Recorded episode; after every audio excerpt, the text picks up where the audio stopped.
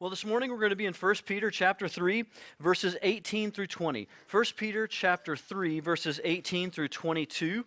Um, this is following after uh, what we've been talking about with authority. Last week we talked about parents and children. The section of verse 8 through 17 was preached by Pastor Justin some weeks ago, an excellent sermon. If you missed it, I encourage you to go online and, and listen to that. And so I'm going to pick up where he left off in verses 18 through 22.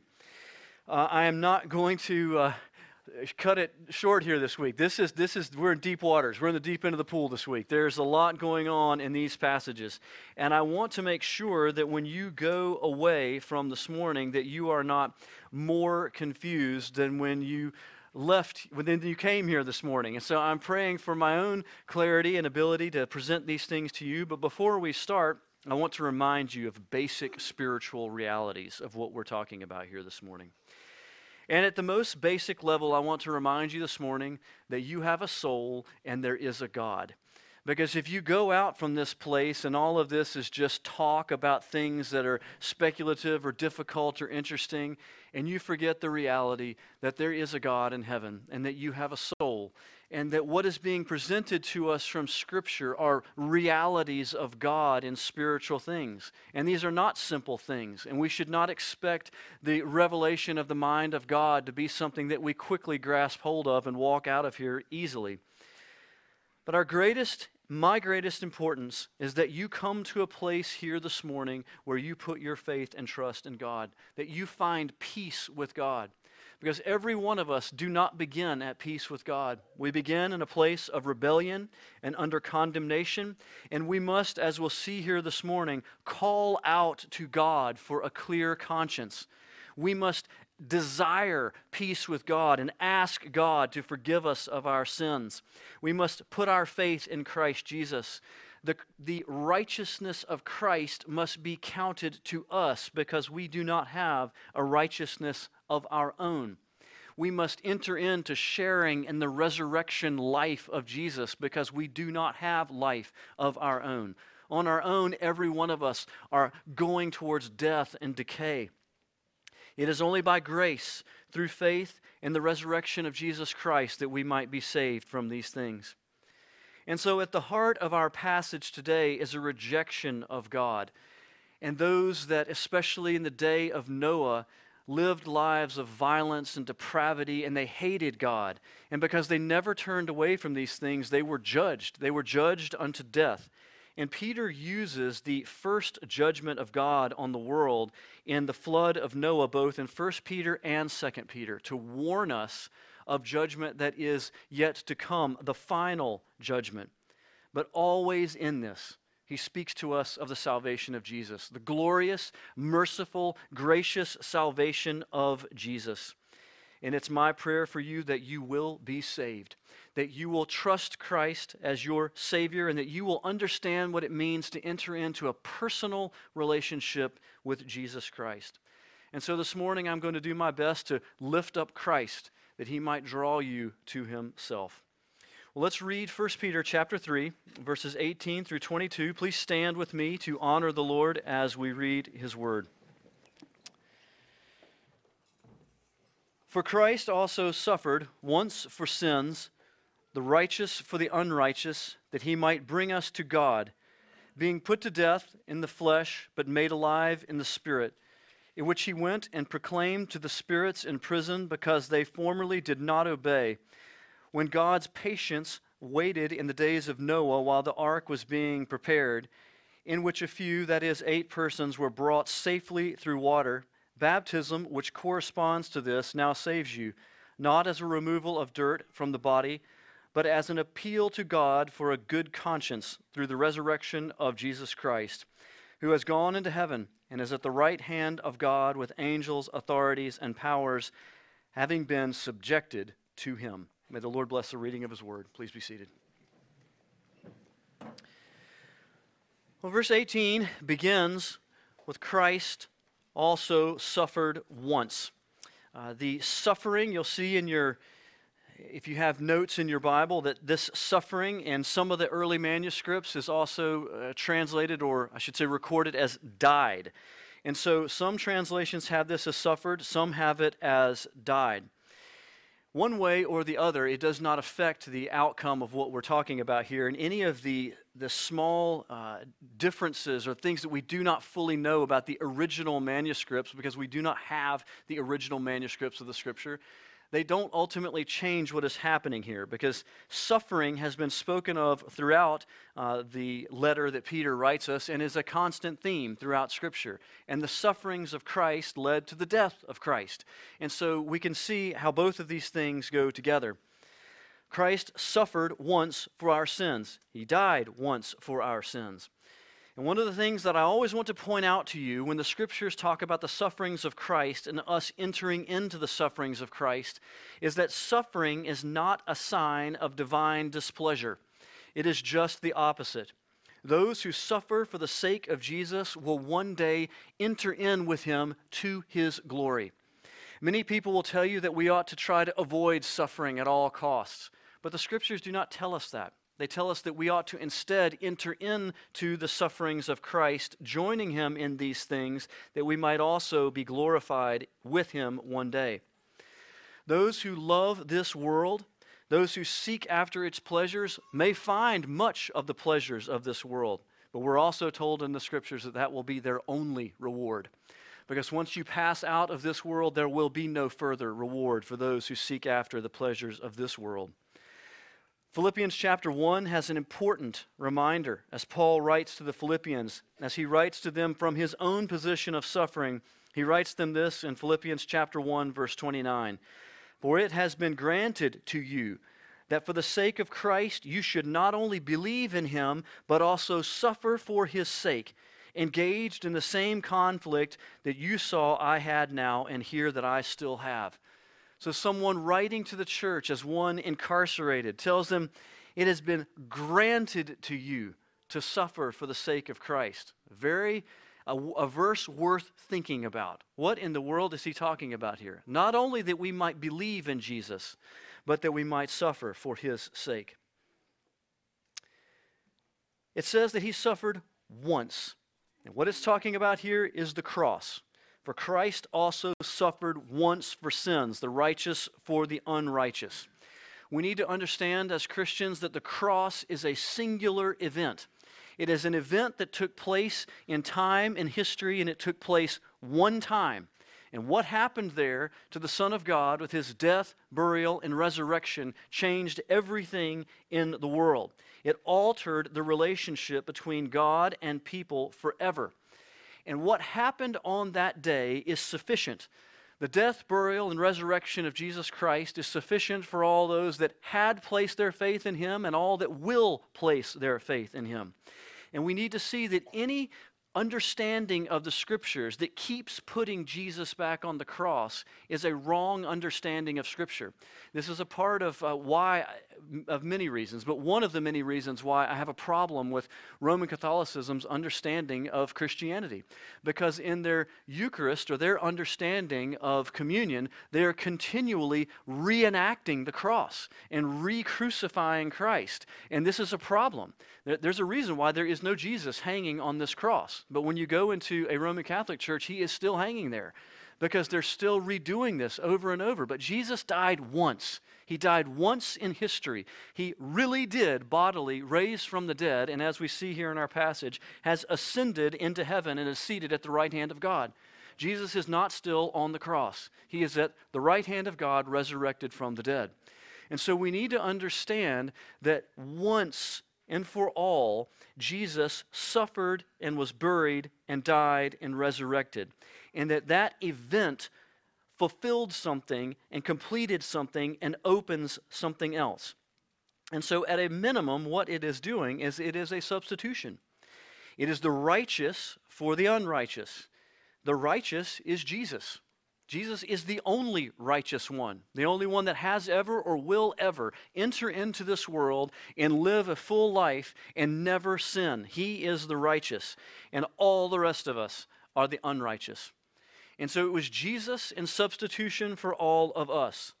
He took our sins upon himself, but it's a two way thing here. As he took our sins upon himself, his righteousness was counted to us. And so we are seen, those who repent of their sins and believe in the salvation of Jesus. Our sins, our guilt is unloaded upon him, and his righteousness is counted to us. And in this is the way of salvation. But the question would be why? Why would Jesus do this? Why would he suffer for us? Why would he die for us? We must never lose sight of the great love of God for us the love of God to bring near unto himself a people redeemed, and this for his own glory. That Jesus is both just and the justifier. He is the one who is making us just. He demands justice, and he is opening a way for us to be justified because of his love for us and for his own glory. As it says here in verse 18, that he might bring us to God we begin separated from God. Our sins separate us from a holy God, and we cannot ever enter into the presence of a perfectly righteous and holy God when we are a sinful, wicked person. And this is cause for despair if it were not for the grace and mercy of Jesus Christ. But God, in His great love for us and His great mercy towards us, He makes a way to bring us near to Himself. The scriptures tell us that God now counts us as his friends and then even as his family and gives us an inheritance in his kingdom and puts his spirit within our heart. And it's a completely different situation. This is salvation. I want you to see that the salvation of God is not a small thing. It's not like a new athletic routine or, or a tweak to your diet that makes your life a little bit better. The salvation of Jesus Christ is a wholesale change in your life where you pass from dead to alive. And the living nature of Christ Jesus indwells you and begins to change you and will continue to change you until one day you enter into glory and are fully changed. The, the nature of sin is wiped out of your life. And so Christ also suffered once for sins the righteous for the unrighteous, that he might bring us to God. Put to death, being put to death in the flesh and made alive in the spirit. Jesus was in the flesh, and he was put to death in the flesh. He was put to death by the unrighteous, but he was also put to death for the unrighteous. That's fascinating. Something worth thinking about there, folks, that those that actually nailed him to the cross, he calls out from the cross, Father, forgive them, for they know not what they do. The mercy of Christ is incomprehensible to us that someone could be killing you, and while they are doing that, you are seeking their mercy and their forgiveness. But this is the great mercy of Christ. But made alive, the resurrection of Jesus from the dead is the crucial part of this. If he remains dead, all of this is not but he has not remained in the grave. He has been made alive. And so, in entering into the interpretation of the next few verses, it's important that we look at what the Bible says about what happened to Jesus on the cross. He was put to death in the flesh, but made alive in the spirit. The scriptures are very clear that when Jesus Christ died, he died in the body. So the Romans were very good at killing people. If they were good at anything, it was good at killing people. And they made absolutely sure that he was dead, and then his body is taken and embalmed and put into a tomb, um, and his body is in the grave for three days. But the spirit of Jesus ascends to be with the Lord. As it says in Luke 23 46, Jesus calls out from the cross, Into your hands I commit my spirit. And so the spirit of Jesus goes to be with the Lord for that interim three day period of time until he is resurrected from the dead, overcoming death. Verse 19 is, uh, is the kicker here this morning. So I'm going to be honest. I read every commentary I have on it, and uh, here we go. So um, he went, in which he went and proclaimed to the spirits in prison because they formerly did not obey. Let's look at the text first because we're here to interpret and understand the Bible. So, what are the elements of this passage here? So, in which he, he is Jesus, because we've been talking about Jesus here. he went. So he, he went somewhere uh, to proclaim something. It says he went and proclaimed. Uh, it, this can, proclaim can also be translated as preached. So if you have Jesus going somewhere to proclaim or preach something, what did Jesus go about proclaiming and preaching? Well, we have abundant evidence of this in the, in the scriptures, uh, in the gospels. He went about preaching the salvation of God. That's, that's the essence of what Jesus preached, the way in which people might have peace with God through the mercy and grace of Christ Jesus. That's the gospel. Proclaim to what? Proclaim to spirits in prison. So, spirits, the word there relates to, just, just means spirit. So, spirit can be used in many different ways. Okay, this is part of the struggle here because spirits can relate to angelic spirits, demonic spirits. You and I have a spirit. We are spiritual beings. You're not just flesh and blood and guts and bones. You have a soul, as I reminded you earlier today, a spiritual part of you. And in both biblical writing and in ancient Near Eastern literature, the word used for spirit is kind of used all through these categories, and the context determines what is being spoken of. But the context here is difficult and, and cloudy. But whoever these spirits are, they are in prison. So there is, in some way, they are in bondage. They are not free. And that they are there because they formerly did not obey. So it is a spiritual bondage of some sort because of disobedience. So these are the elements of this passage. And from there, it goes all over the place. So in AD 300, we have Clement of Alexandria, an early Bible interpreter, saying that Jesus went into hell between his death and resurrection to preach to sinners so that they might be saved. Well, there's a problem with that. In Bible interpretation, we always take more clear passages and interpret less clear passages from them. So Augustine quickly uh, objected to this, saying that Hebrews chapter 9 is very clear it is appointed unto man once to die and then judgment. The whole passion of evangelism and the pressing of the gospel, the urgency of the gospel, is that when we die, there is finality to our death, and that we do not have a chance to go and hear again and repent again and live life over again after we die. That just grates against the entire message of the Bible. And so he rejected Clement's interpretation.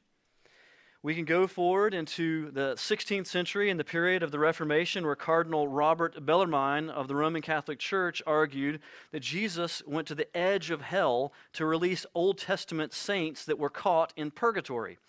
So the Roman Catholic Church teaches about purgatory. They have a, a desire to put off the finality of salvation because their system of doctrine doesn't allow for any final security of salvation because it relates to the keeping of sacraments and nobody really knows if they've kept the sacraments well enough or not and so we need to give people an escape valve here that if you were a really good person but you didn't quite keep the sacraments well enough you're going to enter into this place called purgatory which is like a waiting room between heaven and hell and then you can go further from there to do more things to try to uh, keep the sacraments better and then perhaps perhaps enter into heaven later.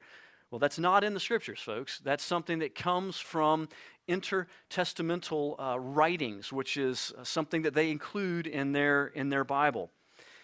But again, it's the idea that we can come to salvation by making a choice for Christ after death somewhere in the afterlife, which I reject as well. Luther, uh, Martin Luther of the Reformation period, someone that I admire greatly because of his passion for the scriptures, well, I was encouraged to read this. He said, A wonderful text this is, and a more obscure passage than perhaps any other in the New Testament. I do not know for certain just what Peter means. so, if Martin Luther does not, uh, cannot give us a conclusion, I, I, will, do, I will give you the best of my understanding of this. But I'll, I'll also tell you that uh, I have a little question mark by this passage. And y'all, many of you that have been here, you've heard me say this a lot. When I come to a passage that I do not understand, I'll take a pencil and write a question mark next to it. Uh, it doesn't mean that it doesn't have a meaning, it just means that I don't understand it. And I don't understand what is happening here. But one day it will be revealed. And from the time that I was a young man and started writing question marks in the margins of my Bible, many of those question marks have been erased, but many of them remain. And I believe that many of them will remain until I enter into glory and have a chance to ask Jesus himself, like, what in the world is going on here? But many interpret this passage of spirits in prison because Peter goes to speaking about Noah next and the righteousness of Noah and the ungodliness of the time of Noah, they take the interpretation and bind it to the first part of Genesis chapter 6, which is very helpful because that's probably the other most uh, debated passage in the Bible. And so we link these two incredibly uh, debated passages to each other, and we just end up with a lot of difficulty. Genesis chapter 6 talks about the sons of God entering into sexual relationship with the daughters of men, and there's wild speculation about what that means. But those that interpret that as angels being involved with people end up carrying that interpretation over to Jesus somehow speaking over or condemning or proclaiming victory over angelic spirits. They tie the two together. My understanding of Genesis 6 is not that. Uh, my understanding of Genesis chapter 6 relates to the two uh, genealogies that are just before that in Genesis chapter 5, uh, 4 and 5, where it talks about the lineage of Seth and the lineage of Cain. So, in the stories of the Old Testament, you have Seth carrying on the godly lineage of Abel, who was killed by his brother Cain. And there's a very clear lineage of Seth, which is a lineage of godliness. And then there's the lineage of cursed Cain, an ungodly lineage. So, you have two very clear uh, lines of, of family. But it's in Genesis chapter 6 that it says the sons of God began to lust after the daughters of men. And my interpretation of this is what happens everywhere and what is uh, condemned by the scriptures from the beginning to the very end that those who are godly should not enter into marriage with those that are ungodly. And when the godly lust after the ungodly, it brings in corruption and decay and quickly leads to judgment. And that's exactly what you see in the time leading up to the days of Noah. Um, this understanding of Genesis chapter 6 feeds into a different understanding of what we have here in 1 Peter chapter 3. Of all the various opinions, I agree the most uh, with the opinion of R.C. Sproul. I'm going to read this to you here this morning.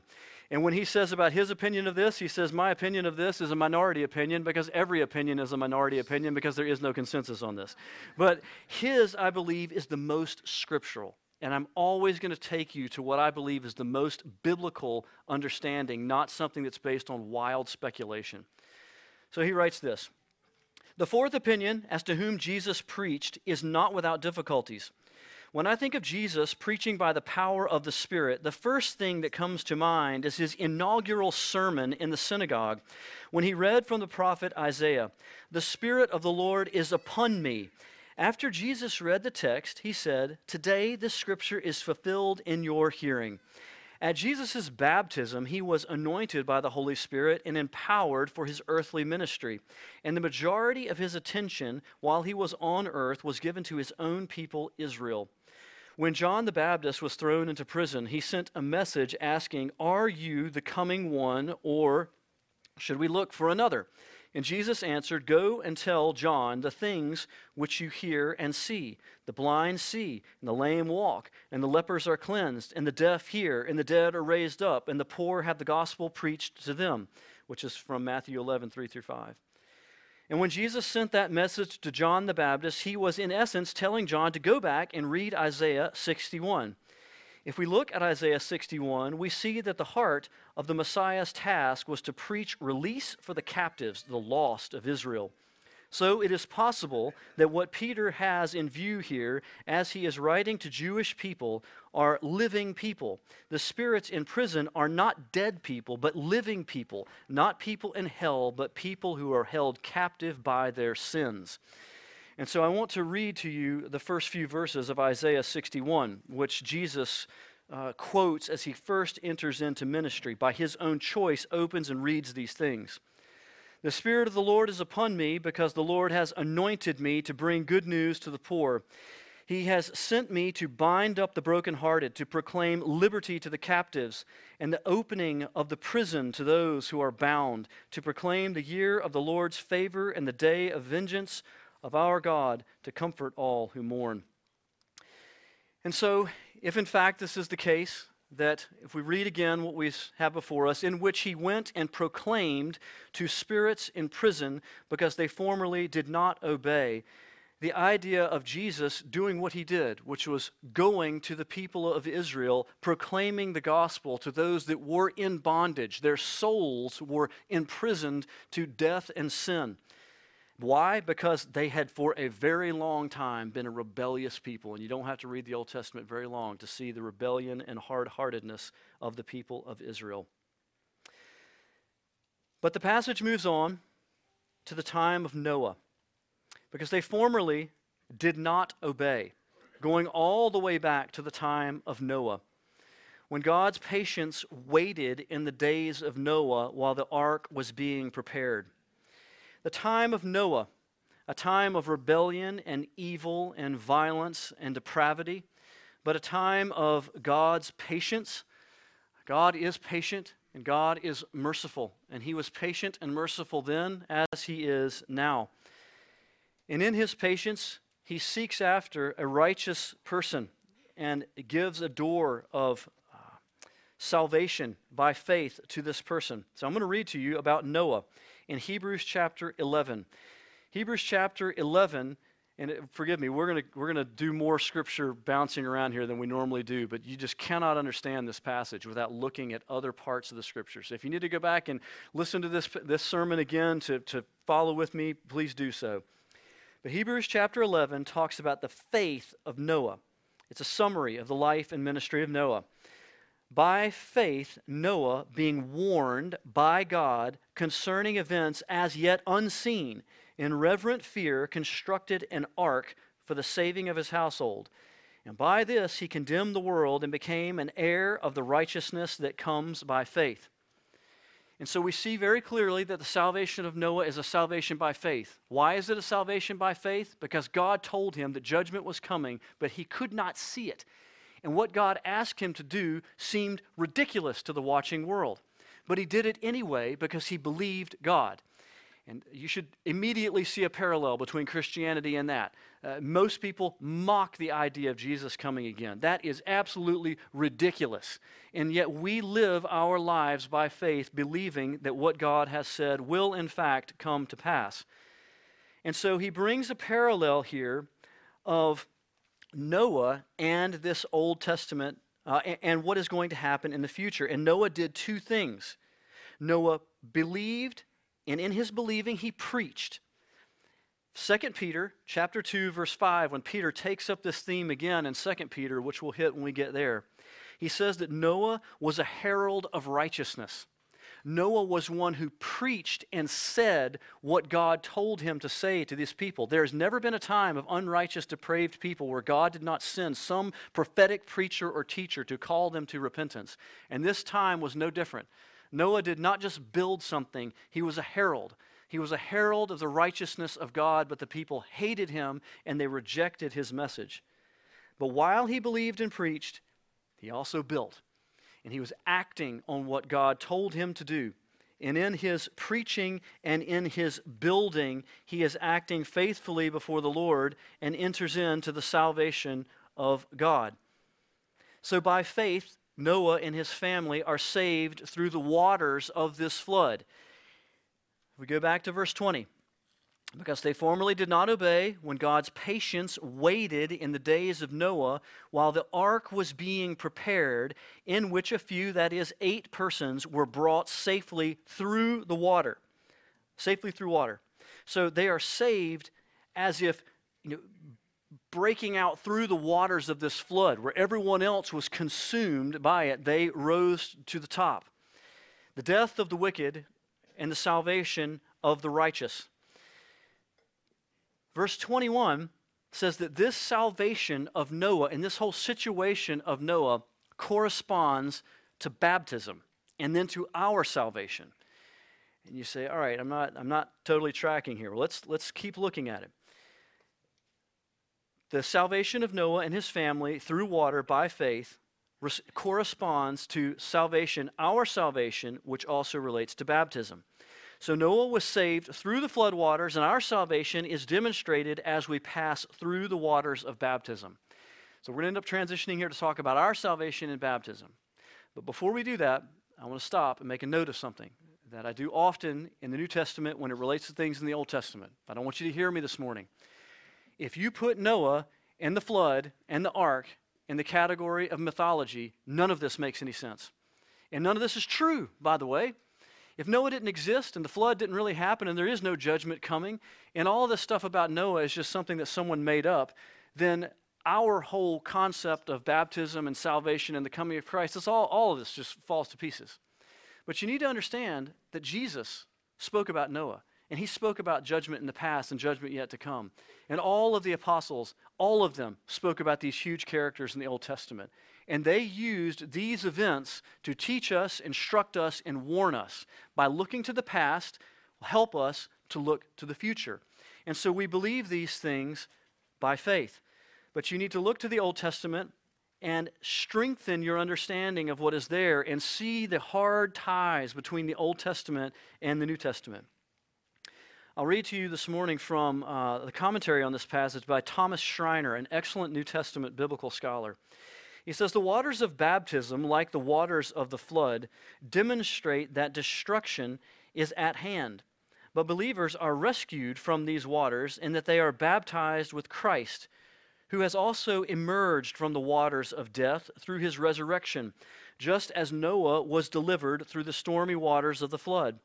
Believers have been saved through the stormy waters of baptism by virtue of Christ's triumph over death. The word now refers to the present eschatological age of fulfillment.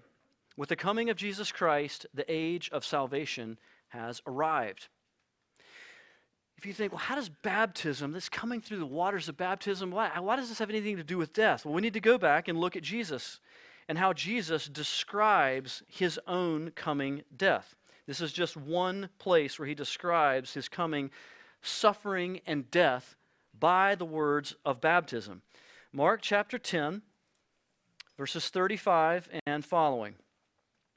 Mark 10:35 and following. And James and John, the sons of Zebedee, came to him and said to him, "Teacher, we want you to do for us whatever we ask of you." And he said to them, "What do you want me to do for you?" And they said to him, "Grant us to sit, one on your right hand and one on your left, in your glory." And Jesus said to them, "You do not know what you are asking. Are you able to drink the cup that I drink, or to be baptized with the baptism with which I am baptized?" And they said to him, "We are able." but they weren't. The baptism by which he was soon to be baptized or submerged under was the suffering unto death on the cross. And they were not able to enter into that. They were fearful of it and they all fled when the time came. But Jesus did enter into that, something that we could not enter into ourselves. But we may now share in this. When we look at Romans chapter 6, verses 3 through 5, Paul writes to us this about the connection between the death of Christ, the sufferings of Christ, and baptism and what our role is in it. In, Math, in Romans chapter 6, verses 3 through 5, Paul writes this Do you not know that all of us who have been baptized into Christ Jesus were baptized into his death?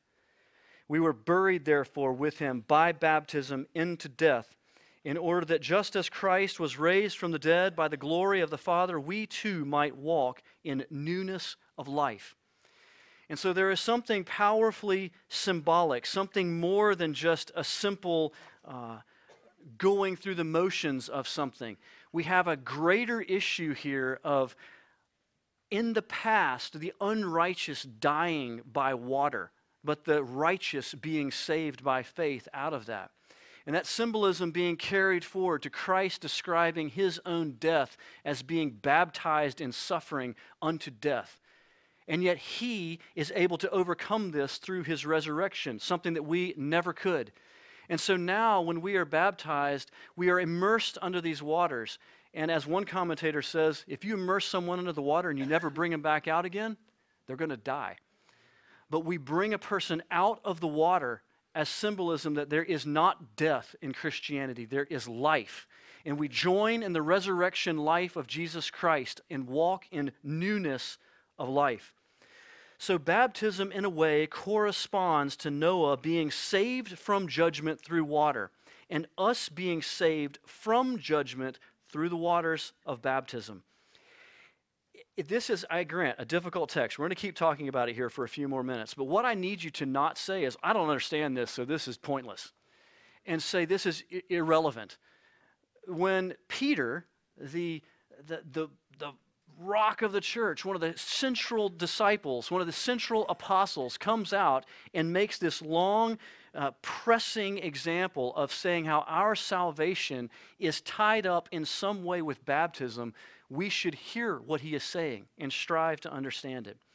And so, what does it mean? Many people stumble on this next section here because Peter says, Baptism, which corresponds to this, now saves you, not as a removal of dirt from the body, but as an appeal to God for a good conscience through the resurrection of Jesus Christ. So, how does baptism save you? Well, it is not by a ceremonial washing. It's very clear. It's not about washing dirt off your body so that you come out cleaner physically than you were when you went in. And everyone understands that you can't put someone underwater and bring them out of water and have their soul be cleaned. So, what is he talking about here? And he says what he's talking about as an appeal to God for a good conscience through the resurrection of Jesus Christ. What does it mean to appeal to God for a good conscience or a clean conscience?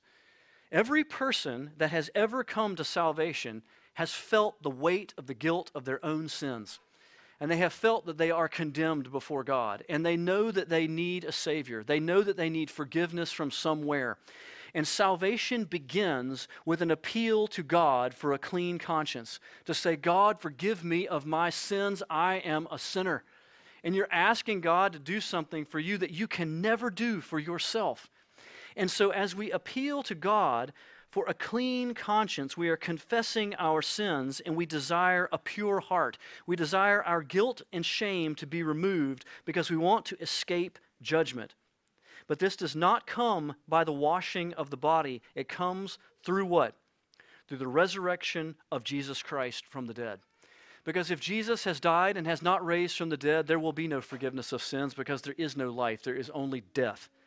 But in Jesus, who has overcome the grave and has substituted himself, the righteous for the unrighteous, that we might have life. When we come to him and confess our sins and appeal to God for a good conscience, he will grant it to us by his grace and by his mercy. It is not by washing of water, but by the resurrection life of Jesus that we escape judgment and we share in eternal life. But baptism matters. And the definition, you have to define our terms. The terms defined here is something that comes after we have sought a clean conscience, something after we have made a confession of Christ, something that does relate to the New Testament pattern of putting someone under the water and raising them back out because it is symbolically powerful. I want to read to you from uh, a book. It's a series of articles by some excellent authors called Believer's Baptism, a Sign of the New Covenant in Christ. Those of you that may struggle with baptism, I encourage you to pick up this very helpful volume. But again, reading from something written by Tom Schreiner, Peter comments that the mere removal of dirt from the body does not bring salvation, demonstrating that the water itself does not save. Baptism is only saving if there is an appeal to God for a good conscience through the resurrection of Jesus Christ. In other words, baptism saves only because it is anchored in the death and resurrection of Jesus Christ. The waters themselves do not cleanse, as is the case when a bath removes dirt from the body. Indeed, the objective work of Jesus Christ in his death and resurrection does not save unless there is a subjective element as well. The one receiving baptism also appeals to God for a good conscience, which means that he asks God to cleanse him of his sins on the basis of Christ's death and his resurrection.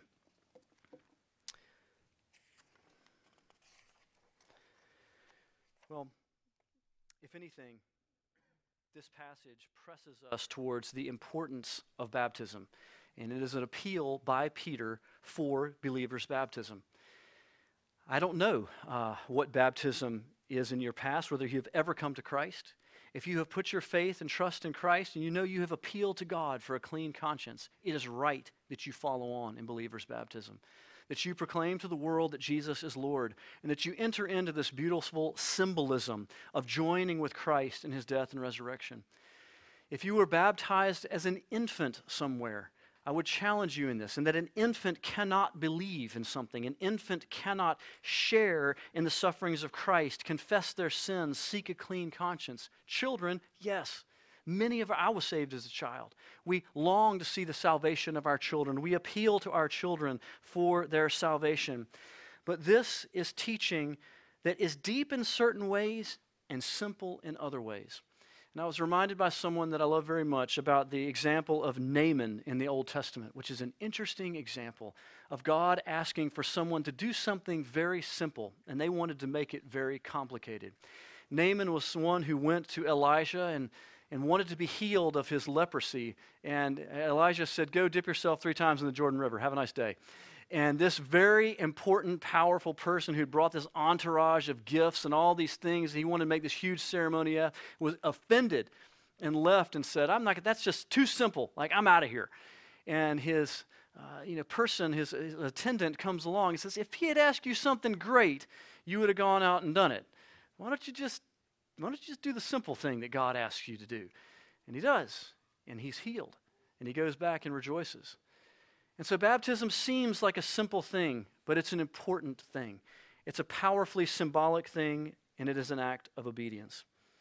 And so in verse 22, we close with this Jesus Christ, who has gone into heaven and is at the right hand of God with angels, authorities, and powers, having been subjected to him We've been talking about authority a lot lately. We began with the power and the authority of God, and we end with the power and the authority of Jesus Christ, who all things have been subjected to his authority. He is in authority over all, resurrected, seated at the right hand of the Father in heaven. And I will close us with this Philippians chapter 2, verses 5 through 11. Christ Jesus though he was in the form of God, did not count equality with God a thing to be grasped, but emptied himself by taking the form of a servant. Being born in the likeness of men, and being found in human form, he humbled himself by becoming obedient to the point of death, even death on a cross. Therefore, God has highly exalted him and bestowed on him the name that is above every name so that at the name of Jesus every knee should bow in heaven and on earth and under the earth, and every tongue confess that Jesus Christ is Lord to the glory of God the Father. Let's pray. Lord Jesus, we love you this morning. We strive with your word. We believe it is revelation from God, and we want to understand who you are and your work in our midst from your word. We thank you for this time together, and I pray that we would together seek after you and that we would struggle with deep things. We would not give up when things are complicated, but that we would look carefully at them and that we would grow in our understanding of God and the work of salvation, which is so simple that a child can appeal to God for a clean conscience and call out for mercy and receive mercy from God. And yet, the salvation of God is so deep that we can study it for an entire lifetime and never plumb the depths of what you have done to save our souls. And so, Father, we worship you this morning, and we pray that we would be obedient in all things, and we would go out from this place as salt and light. And I pray for those that are striving in their souls, even right now, with decisions that they know they should make before you. I pray that they would act in obedience to the command of Christ. In Jesus' name I pray. Amen.